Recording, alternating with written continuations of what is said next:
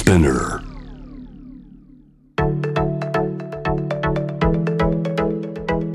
伊藤忠 Dear Life, Dear Future Brought to you by 伊藤忠 SDGs スタジオ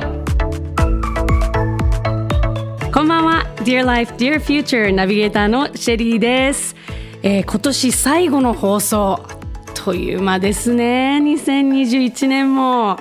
なんかすごくこうなんでしょうね。とってもいろんな変化もあったりでもなんかとても安定した1年にもなったり。よくわかんないですけどなんか例えばこのラジオも始まって私は個人的には久しぶりにこのラジオのねお仕事こうやってこうあのマイクの前に座ってこう見えない皆さんを想像しながら話すっていうこのなんかこう昔染みついてたこの感覚を思い出しながらなんか仕事もすごくこう刺激もあったり。でもね、あのーまあ、千葉から東京に戻ってきてっていうなんかこうそういう生活の変化もあったり。でもその中でなんとなくこうしっかりこう子どもたちもこう今は3歳と5歳なんですけどなんか生活のリズムもようやく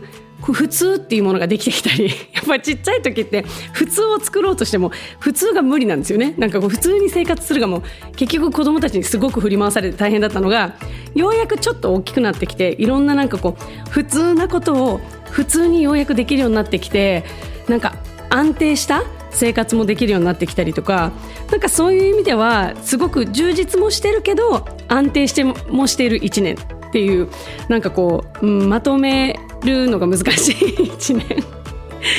まあ本当にコロナ禍でねいろんな生活の変化もいっぱいありましたけれどもね皆さんにとっても2021年どんな1年だったでしょうか、まあ、前回はえーゲストコムアイさんに来ていただきましたけれどもあのメールでもねコムアイさんの会に対する感想をいただいてます。くまさんからいただきました。長野県の方ですね。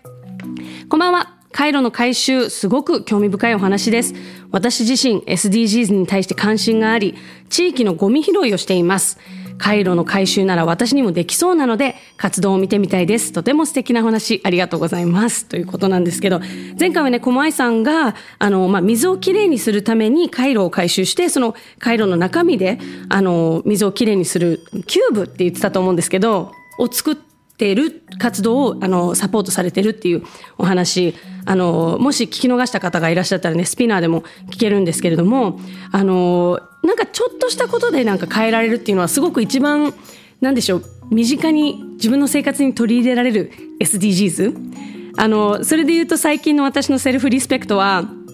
この番組が始まった頃に、えー、とエシカルな、まあ、その環境により良いゴミ袋プレゼントでいただいたんですよ。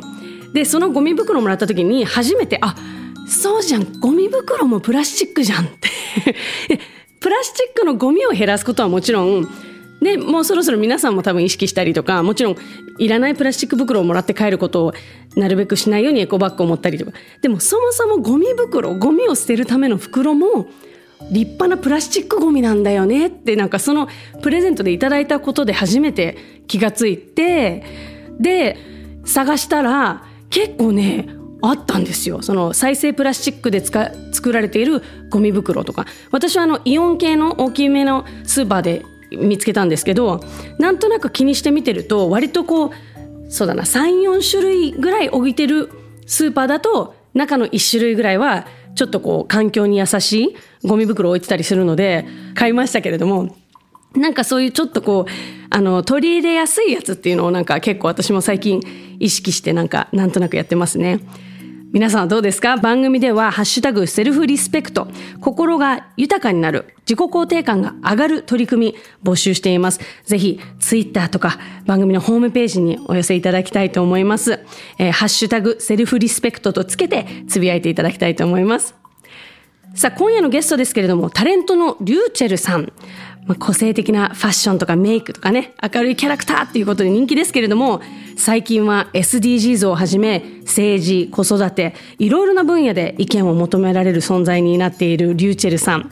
まあ、レイチェルさんもね、話してほしいと言ってくれていましたけれども、ジェンダーのこと、これはもちろんなんですけど、家族とか子育て、サステナブルな未来のために取り組んでいることなどなど、いろいろと今日は伺っていきたいと思います。世界中から持ち寄ったこの星の難問たち SDGs テーマもバラバラだけれどとても大切な宿題の数々。だから一人一人が自分ごとにできないと何も始まらない。そう考える伊藤忠商事が自分に合った SDGs に出会える場として東京青山にオープンした伊藤忠 SDGs スタジオでは SDGs に関するさまざまなイベントを展開中です。私が夢中の SDGs 始まる。伊藤忠 SDGs スタジオ。